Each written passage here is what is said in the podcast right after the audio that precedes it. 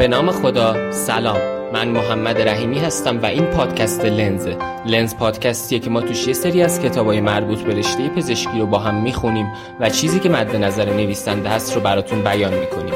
تو این قسمت بخش دوم از فصل ششم کتاب نراتیو مدیسن رو با هم میخونیم که متنش رو آقای محمد تیموری نوشته.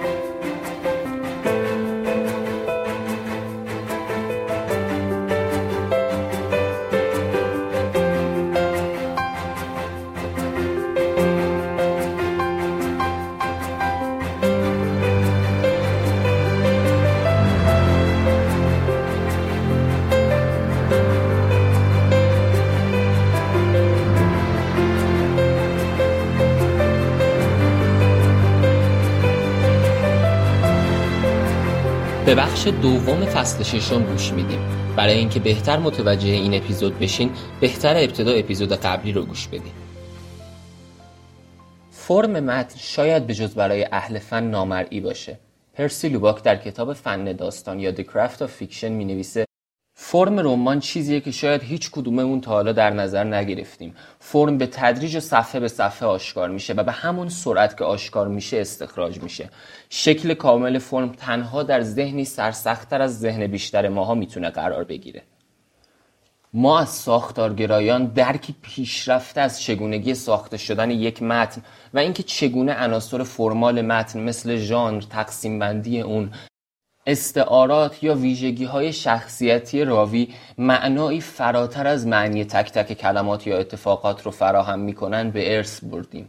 در بخش‌های بعدی من به توالی به ژانر، ساختار قابل مشاهده، راوی، استعاره، کنایه و طرز بیان به عنوان عناصر مهمتر فرم ادبی توجه خواهم کرد.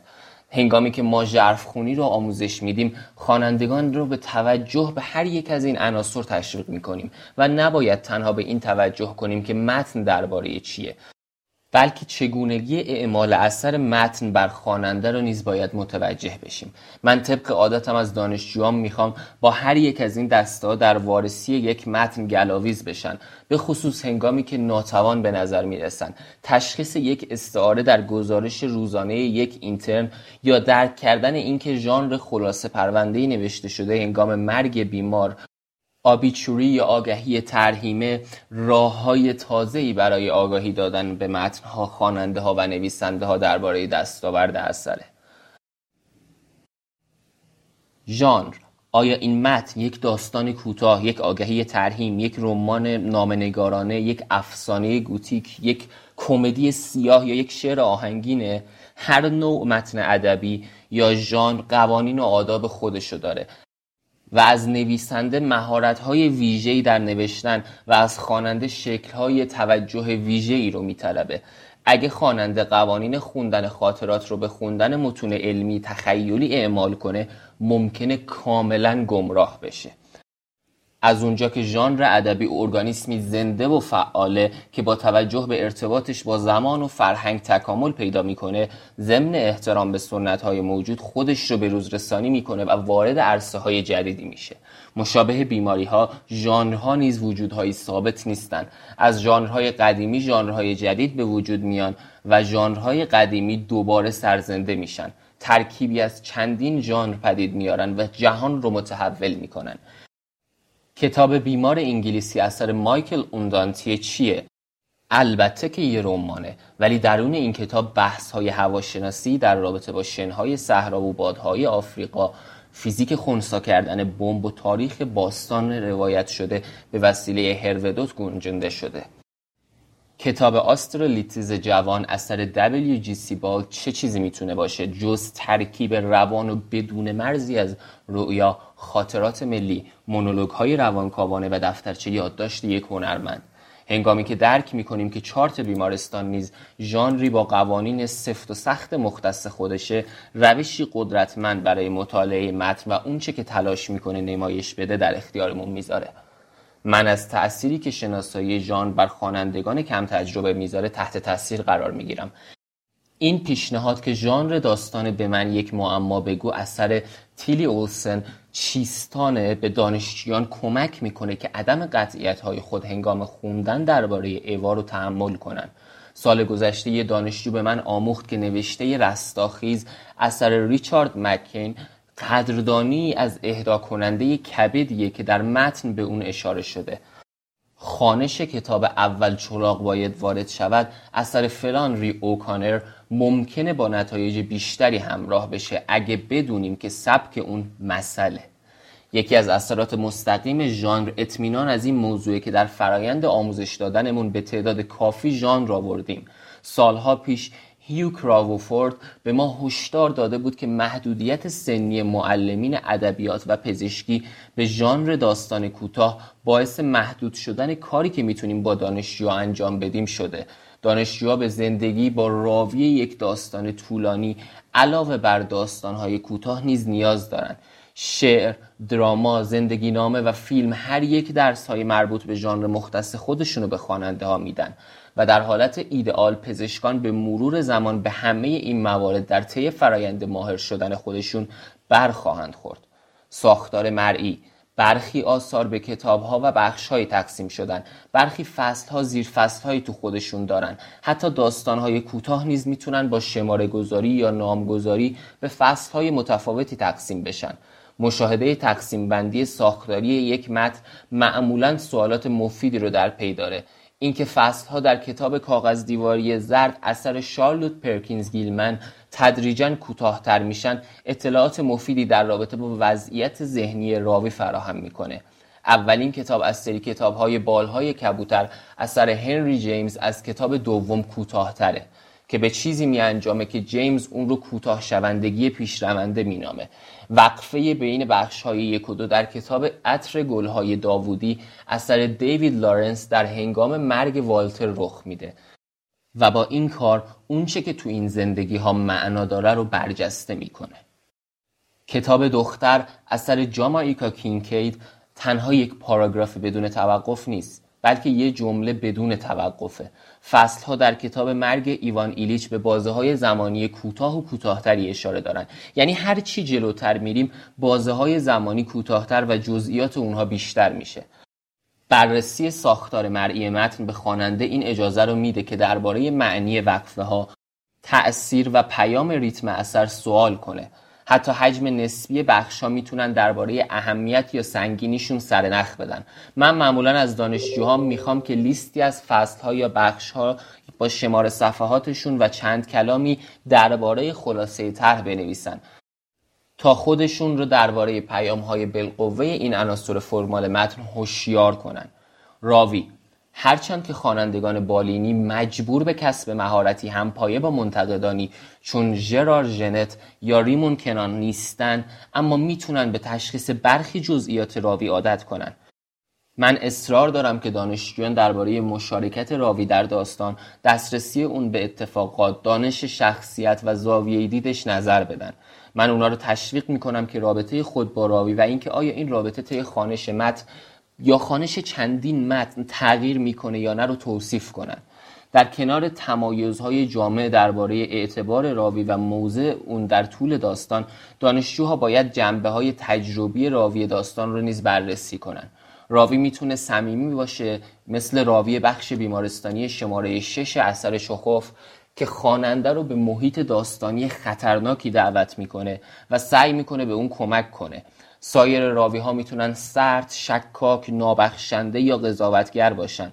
راوی دلیم شیلد اینترفرست اثر شپارد قهرمان داستان رو از ابتدا بدون توقف قضاوت میکنه. به طرزی که خواننده تمایل پیدا میکنه از شپارد در برابر حملات راوی دفاع کنه. تونی موریسون در کتاب دلبند به تدریج اجازه میده که روایت داستان از زبان روح بچه‌ای به قتل رسیده اتفاق بیفته. موارد ویژه‌ای وجود داره که در اون چندین راوی وجود دارن، خواه در دل راوی دیگری مثل فرانکشتاین یا به صورت نوبتی مثل خشم و هیاهو. موضع راوی نسبت به داستان یا شخصیت ها ممکنه در طول اون داستان تغییر پیدا کنه. جیمز جویس در داستان مردگان به راوی داستان این اجازه رو میده که از موضعی دور و قضاوتگر نسبت به گابریل به موضوعی صمیمی و بخشنده برسه و با این کار صمیمیت عمیق انسانی و جهان شمولی رو به نمایش میگذاره. زاویه دید راوی در داستان کوتاه گوسف از سر چخوف در طی مسیر داستان گسترده تر میشه، به نحوی که تا پایان داستان کل جهان هستی رو در بر میگیره. کلید درک معنی در مرگ ایوان ایلیچ حرکت راوی در طی داستانه.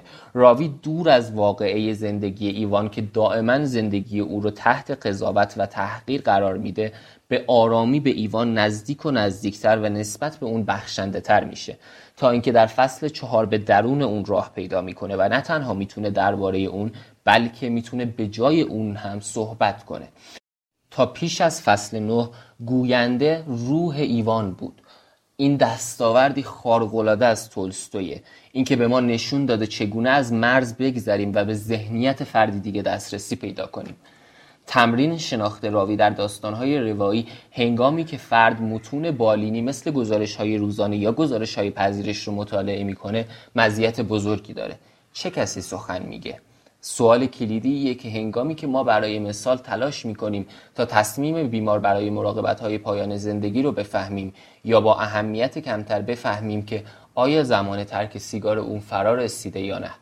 استعاره استعارات میتونن تصاویری مقطعی و موقتی باشن که با مجاورتی تازه معنی رو در ذهن ما شفاف میکنن، و یا تصاویری پایدار باشن که به یک کار انسجام میبخشن. بلبل تصویری حاکم در قصیده ای به بلبل اثر کیتس که نماد روحیه خلاقه.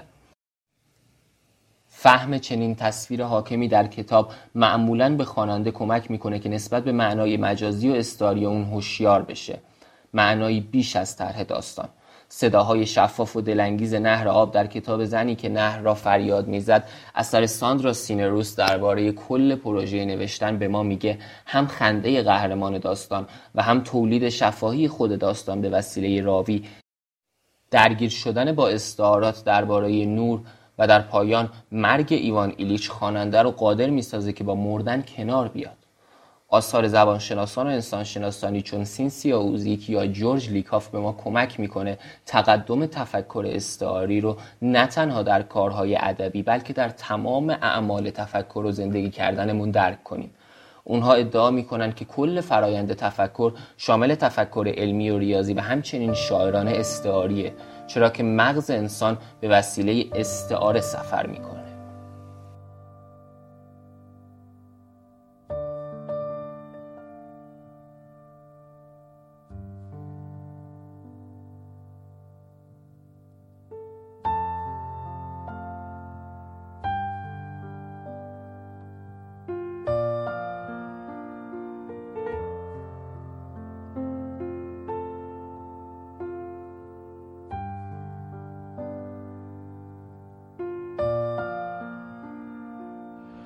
کنایه متن‌ها معمولاً با همدیگه مکالمه دارن و این غیر قابل اجتنابه و شخص ژرفخان نسبت به بازتاب‌های این مکالمه‌های بین متنی هوشیاره. برای مثال هیولای درون فرانکشتاین با خوندن یک نسخه از بهشت گم شده انگلیسی یاد میگیره. تنها هنگامی که خواننده بفهمه که فرانکشتاین در واقع یه بازگویی از شعر دراماتیک بهشت گم شده میلتونه، میتونه معنی شاهکار شلی رو درک کنه. داستان جانوری در جنگل اثر هنری جیمز صحنه مرگ در بستری رو شامل میشه که در اون قهرمان زن داستان می بارترام قهرمان احمق داستان جان مارچر رو میبخشه. در نظر بسیاری از خوانندگان این صحنه‌ای که جای خالی اون در داستان بالهای کبوتر جیمز احساس میشه.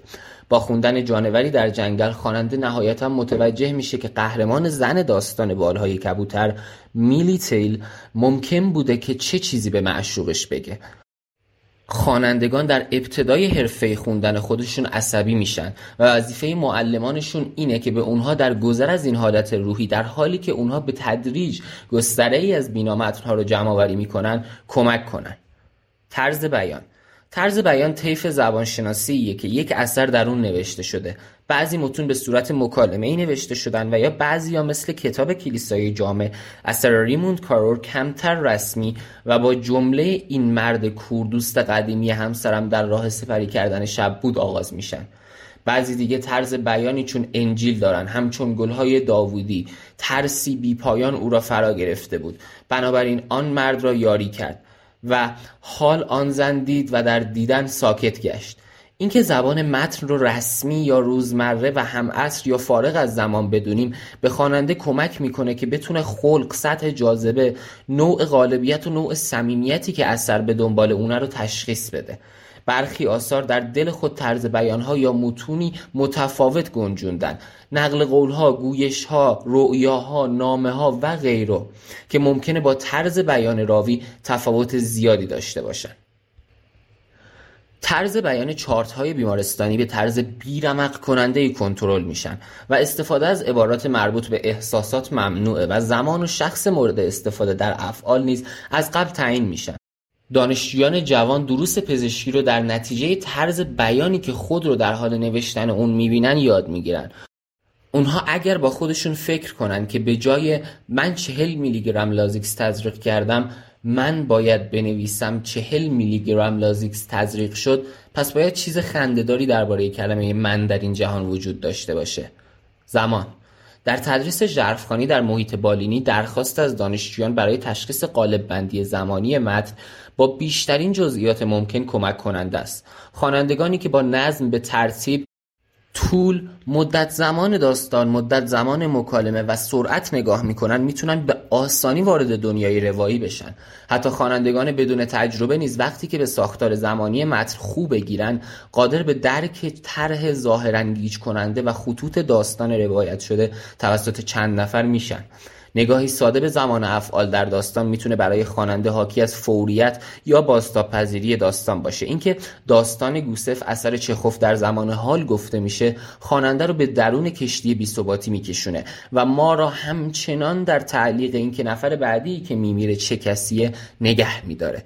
افعال مستمر مانند جمله در هوای خوب آنها زود به مزرعه میرفتند به طور ضمنی از احساسی بی‌پایان و همیشگی خبر میدن. زمان به جای اینکه به سوی هدفی مشخص در حرکت باشه به طور چرخه‌ای تکرار میشه، یعنی یا جهان بدون زمان و رمزآلود شده یا اینکه خواننده درون متن به دام افتاده. مدت زمان داستان یا زمانی که طی اون در طول طرح روایت سفر میکنیم به متن قلمرو میبخشه و به عمل خوندن ریتم میده. در کتاب جنگ و صلح تولستوی نسل‌ها سپری میشن. در کتاب خانم دالوی اثر ویرجینیا وولف روزی در ماه ژوئن سپری میشه. در کتاب اینجا ایستاده اما اتو میکشم به اندازه اتو کردن یک بلوز زمان سپری میشه.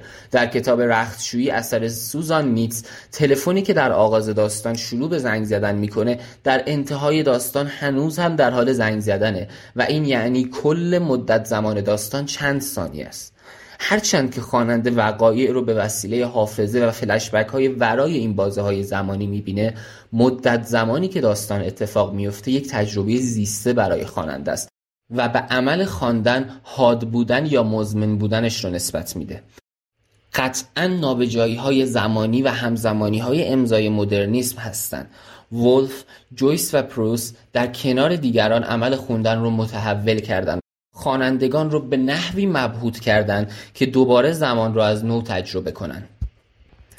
نویسندگان معمولاً زمان خود رو داخل متن‌ها مشخص می‌کنند و به زمانی که طول کشید تا انتهای عملی مشخص رو روایت کنند یا درباره مدت زمانی که خودشون به داستانی که در حال روایت اون هستند توجه ویژه داشتن اشاره می‌کنند. اونچه اکثر داستان‌های پست مدرن برای اون تلاش می‌کنن فضای درون زمانه، هم برای خواننده هم برای نویسنده، که در اون افسوس کمرنگه، اضطراب بی‌صداست، حافظه شفافه و تکرار میتونه متوقف بشه.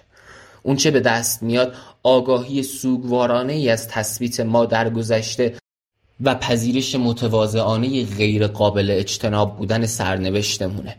دلیل اصرار بر اینکه خوانندگان پزشکی نسبت به زمان روایی آگاه باشند اینه که آموزش ببینن که نسبت به زمان بیماری نیز آگاه باشن. کار بالینی در چارچوب زمانی بسیار کنترل شده ای اتفاق میفته. پزشکان در تکاپو هستند که مزمن بودن و مدت زمان علائم رو تشخیص بدن. من گمان میکنم هنگامی که بیماران درباره خودشون حرف میزنن بیشتر وسط حرف پریدن‌های پزشکان میتونه برای پرسیدن سوالاتی چون برای چه مدتی از کی شروع شده باشه. از اونجا که زمانبندی امضای یک بیماریه، تشخیص دهنده ها نمیتونن در یک همزمانی به سبک ولف یا جویس باشن. هرچند دایاکرونی کنترل شده دکتر ممکنه با سینکرونی همزمانی رسای بیمار در تضاد باشه. از اونجایی که تجربه شخص از زمان میتونه یکی از اساسی ترین تفاوت‌های فرد سالم و بیمار باشه، کارکنان سلامت نیاز اضطراری به بررسی و حداقل احساس خیالی از اینکه بیماران چگونه زمان رو احساس میکنن دارن. بیماران در وقفه‌ای زمانی زندگی میکنن که در اون تجربه درد و رنج قابل تقسیم به اون موقع و حال نیست. حالات رنج همه تمایزهای زمان به جز موقعی که شروع شد و از اون موقع رو از بین میبره. داستان کوتاه اینتریور کسل اثر جین سافورد حالت درد یک زن جوان که یک تصادف رانندگی تجربه کرده رو به نمایش میذاره. این حالات نه ارادی و نه قابل کنترل هستند، بلکه تنها برای تحمل شدن وجود دارند. بدنهامون پیر میشن ولی همچنان همزمان در تمام مدت وجود دارن. ما ارگانهایی که در کودکی داشتیم رو از دست نمیدیم. اونها فقط یا ما رو تا انتها یاری میکنن یا به شکست میکشونن. زنی که نارسایی کلیه داره کلیه پسرش رو دریافت میکنه و کلیه ای که سی سال پیش برای او در شکمش رشد داده بود رو دوباره میگیره. ریچارد مکین در کتاب رستاخیز درباره بدنی که به عنوان کودک، نوجوان و حالا در بزرگسالی که دچار نارسایی کبد شده میپرسه هنوزم میتونم بدنی که در ده سالگی داشتم رو به خاطر بیارم، بدنی که در اون چیزی که آن را خودم مینامم حمل میکردم و در طول راه آهن قدم میزدم. میتوانم بدنم را در هفده سالگی هنگامی که برای اولین بار عاشق شدم به یاد بیاورم که عصبی و نامطمئن بودم، اما این بدنها رفته بودند، همانطور که بدنی که در آن متولد شده بودم رفته. بدنهایی که اونها رو کامل و بدون هیچ شک و دودلی برای خودم میدونستم، دست نخورده و کامل و یک پارچه. هر آنچه که برای بدنهای من اتفاق افتاده هنوز با ماست. آثار زخم، سکته ها، ادیژن ها. کاترین مونتگومری یه بار به من گفت که میتونی کل هدف یه ملاقات پزشکی رو با سوال درباره آثار زخمت به هم بگو به دست بیاری. بدنهای ما متن هستن و هر چی بر ما میگذره رو مینویسن و شواهد زخمهای گذشته رو ذخیره میکنن. آموختن توجه به زمانبندی در داستانهای تخیلی یا اشعار به دانشجویان پزشکی میتونه اونها رو به ابزارهای پرقدرتی برای همدلی کردن مجهز کنه. زمانبندی خود ما میتونه مثل یک سیلو عمل کنه، یعنی ما رو از تجربه‌های اگزیستانسیال دیگران محروم کنه. اگر ما ندونیم چه چیزی در نظر دیگران آبی یا قرمز به نظر میرسه، به مقدار بسیار کمتری خواهیم فهمید که یک روز یا یک ساعت برای دیگران چه معنایی خواهد داشت و درک اونها از اون چگونه خواهد بود. این پایه‌ای ترین بعد زمان میتونه ما رو از یکدیگر بیگانه کنه، مگر اینکه اقداماتی انجام بدیم که درک یکدیگر از گذر زمان رو بتونیم متصور بشیم. اگر کارکنان سلامت در این زمینه، یعنی توجه به زمانبندی دیگر افراد، آموزش ببینن، به جنبه‌ای قدرتمند و کمتر دیده شده از تجربه بیمار بودن دست پیدا می‌کنند و بهتر می‌تونن روز یا ساعتی از زندگی بیمار که از او مراقبت می‌کنن رو تصور کنن. توجه به آنچه در متن اتفاق میفته به جای اعمال ذهنی طاقت فرسای تجزیه عناصر فرمال متن، یعنی چارچوب، لحن، کنایه و زمان، باعث آسودگی خاطر خوانندگان میشه. خواندن طرح همواره به عنوان موردی که خوانندگان انجام نمیدن مورد تمسخر واقع شده.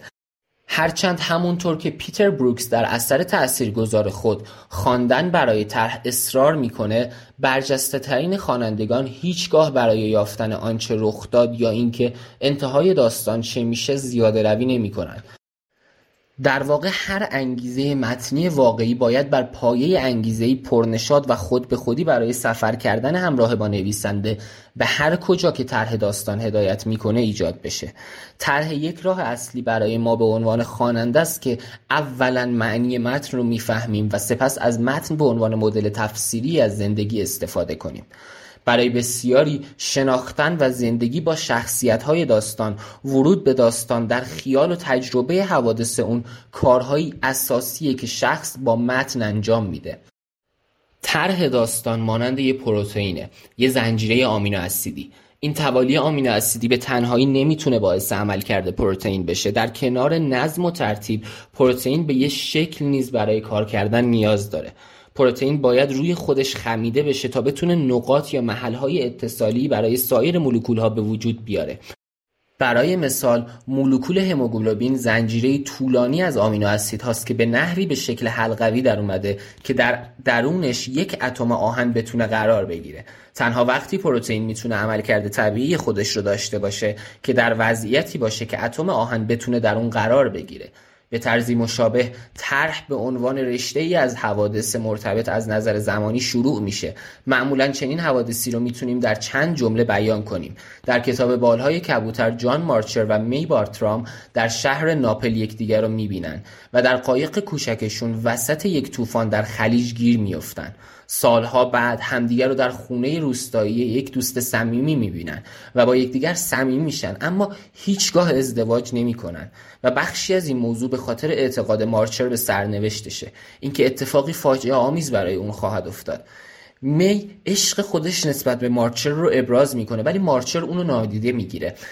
تنها هنگام مرگ می در اثر بیماری خونیه که مارچر متوجه میشه که اشتباه فاجعه آمیز او پس زدن عشق میه. بر پایه این قالب بندی مختصر طرح، کتاب جانوری در جنگل اثر جیمز از شدت و معنی فوق‌العاده‌ای برخورداره، نه به خاطر اونچه رخ داد بلکه به خاطر چگونگی بیان آنچه رخ داد. مانند پروتئین ها به وسیله فلشبک های انعکاسی و در تلاش های آمیخته با ترس برای دیدن آینده به روی خودش میپیچه. اونچه که در درون این رشته خمیده شده از وقایع نگه داشته میشه، عشق بی صدای می، خودمحوری منزجر کننده مارچر، جایگاه ازدواج در زندگی‌های معمولی، منشأ درد و اندوه در زندگی و این حس که ارزش یک فرد وابسته به عزاداری دیگری در هنگام مرگ اوست هست. البته که نمیتونیم طرح رو از فرمی که در اون داده شده مجزا کنیم. جیمز در مقاله هنر داستان نویسی در توصیف رابطه طرح با فرمش می نویسه که نسبت به موفقیت اثر ایده در اون نفوذ میکنه و اونو به حرکت در میاره تا اینکه تمام کلمات و علائم نگارشی مستقیما در بیان اثر مشارکت دارن. به همان نسبت ما درکمون از داستان بیشتر میشه. داستان و رمان همچون ایده و فرم و سوزن و نخ به یکدیگر وابستن. هیچگاه نمیشه از نخ بدون سوزن یا از سوزن بدون نخ استفاده کرد و به همان شکل که امروزه یک زیستشناس نمیتونه دقیقاً مرز آناتومی و فیزیولوژی رو از همدیگه تمیز بده، خواننده هم میدونه که نباید با اطمینان کامل بگه که طرح از فرم همواره قابل تفکیکه. با این وجود چیزی که در داستان رخ میده تقریبا فرای زبانی که استفاده شده یا سبکی که اتخاذ شده و اون چه که اتفاق میفته همواره آشکار نیست. ابهامات در کارهای مدرنیستی مثل به سوی فانوس دریایی اثر وولف یا شب زنده‌داری فینگنها اثر جیمز جویس و رمان‌های پست مدرنی مثل پیکان زمان اثر مارتین اینیس و سگانه نیویورک اثر پل آستر فراوانند. خوانندگان کم تجربه نگران اینن که طرح برای اونها کاملا واضح نیست. اونها به دنبال راهنمایی‌ها یا دلگرمی‌های دیگری می‌گردن که حاکی از این باشه که اونها در حال درک اونچه که باید از متن بفهمن هستن. در طی زندگیشان در خواندن به تدریج این اعتماد به نفس رو کسب می‌کنن که درک اونها از معنی یک اثر به اندازه هر کس دیگری میتونه باشه. هنگامی که فرانک کرمود می‌نویسه که داستان برای یافتن مفهوم چیزهاست و از آنجایی که نیاز برای درک مفاهیم تغییر می‌کنه، داستان‌ها نیز تغییر می‌کنن، او به توانایی‌های متعدد و گوناگون داستان‌ها و انعطاف اونها در نزد افراد گوناگون اشاره می‌کنه. از اونجا که جهان کتاب قدیمی محبوب ماست، ما نیز زندگی می‌کنیم، می‌خونیم، دوست داریم که جهان رو جایی تصور کنیم که به اراده خودمون می‌تونیم در اون به گذشته یا آینده سفر کنیم، رازها رو آشکار کنیم و ارتباطات رو منطقی بسازیم. او ما رو قانع میکنه که وظیفه ما به عنوان خواننده ممکنه به اندازه وظیفه نویسنده مهم باشه، البته به گونه‌ای متفاوت، چرا که ما اتفاقات طرح داستان رو به معنی تبدیل میکنیم.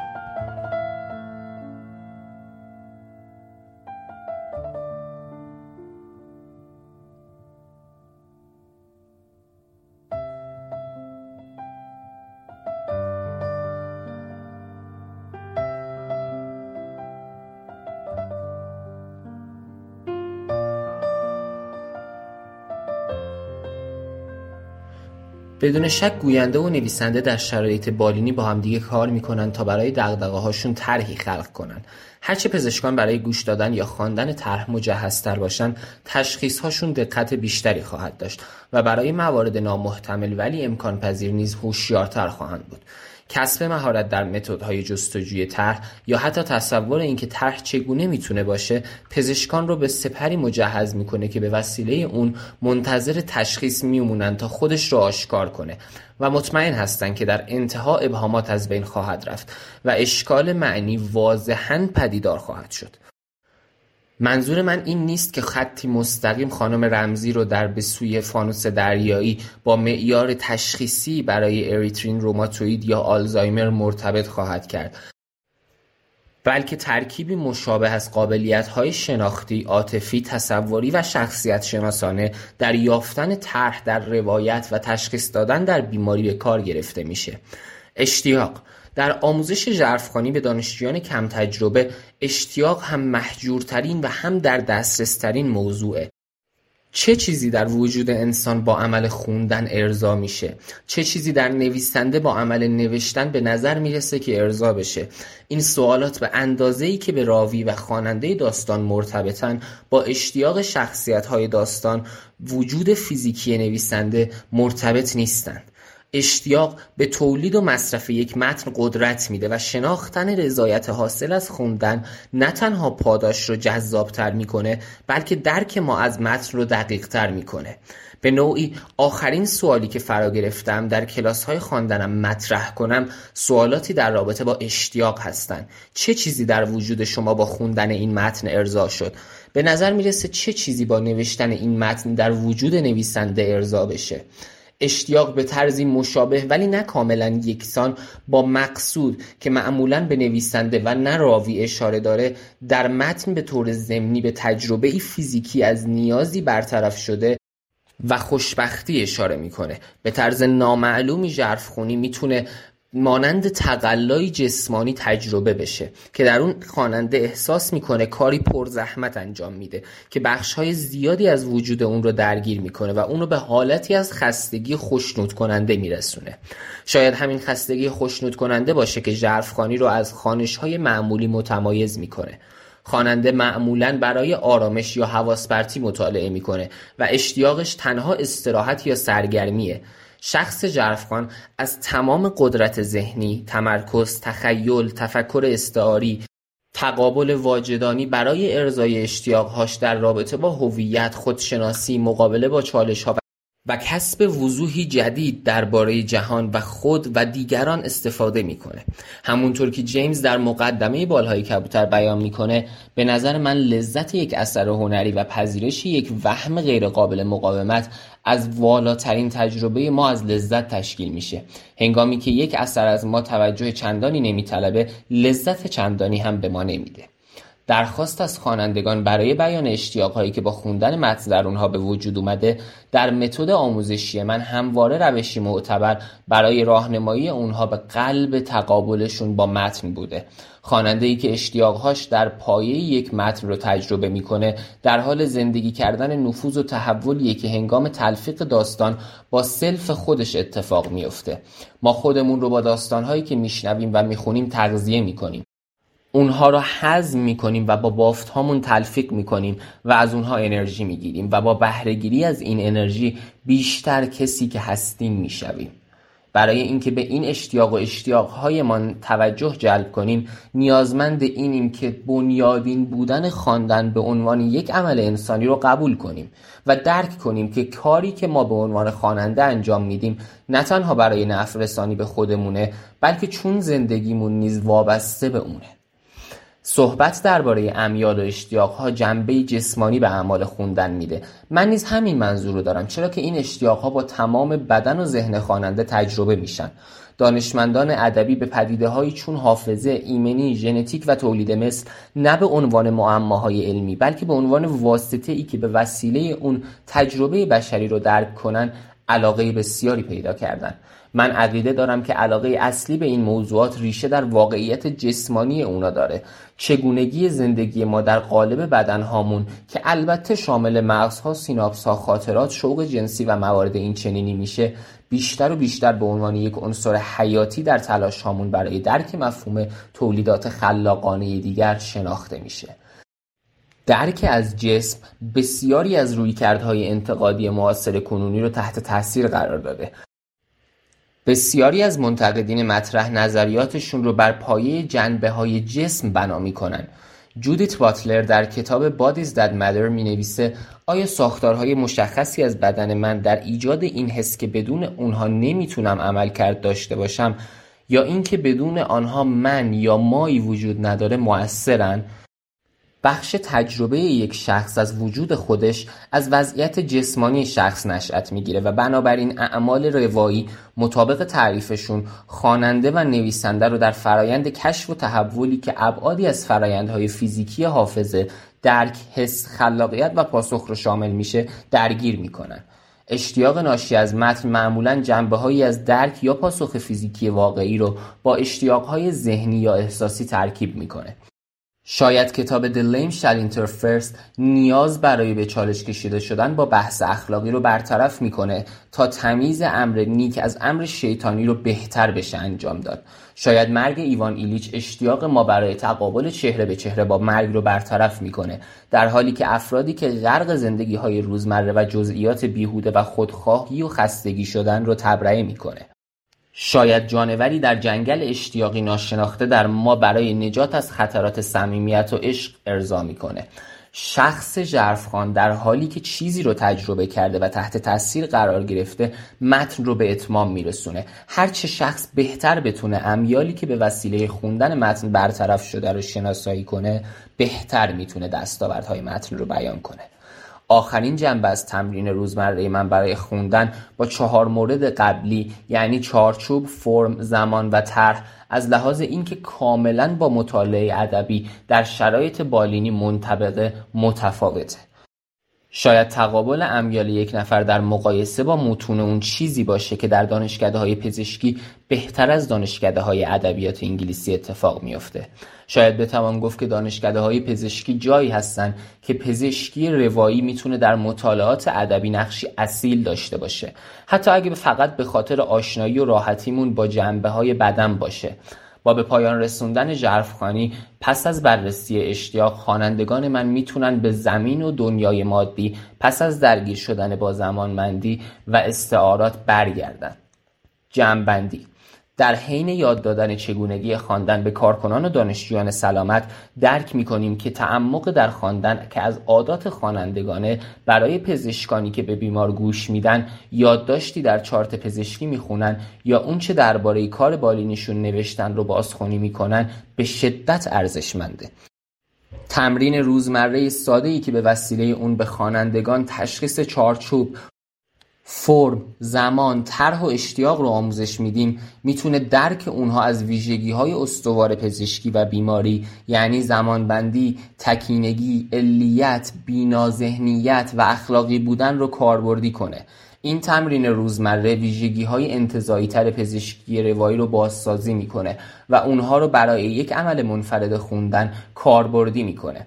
امیده که پزشکان نیز همین نوع کاربردی سازی رو نه تنها هنگام مطالعه یک داستان کوتاه، بلکه هنگام گوش دادن به روایت یک بیمار از بیماریش هم انجام بدن. هنگامی که این مهارت‌های خواندن در برخوردهای بالینی با هر بیمار کاربردی بشن، بخشی از نتیجه این مهارت‌ها کمرنگ‌تر شدن برخی شکاف‌های بین بیمار و پزشک که ناشی از درک متفاوت اونها از فناپذیری، شرایط محیطی، رابطه علی و معلولی و رنج کشیدن احساسیه برطرف میشه. ما امیدواریم که پزشکی که از این مهارت‌ها برخوردار میشه، بهتر قادر به کشف این شکاف‌ها و کاهش اونها باشه. در این صورت این پزشکان ظرفیت توجه به آنچه که بیمار میگه و نمایش میده، اون هم در فرمی که اعمال روایی انجام شده رو دارن. این دو لحظه در برخوردهای بالینی، یعنی توجه شخص به دیگری هنگامی که سخن میگه و نمایش او از آنچه که دیگری گفته، نیروی محرکه قدرتمند و دو جانبه ایه که اشتراک تجربیات و صمیمیت در درمان رو ممکن میسازه. در بخش بعدی خواهیم دید که چگونه با کسب تجربه و مهارت‌های فرمال و متنی ژرفخوانی، پزشک، پرستار یا مددکار اجتماعی میتونن قدرت فوق‌العاده‌ای برای گوش دادن، شناختن و اهمیت دادن به بیمار کسب و حفظ کنند.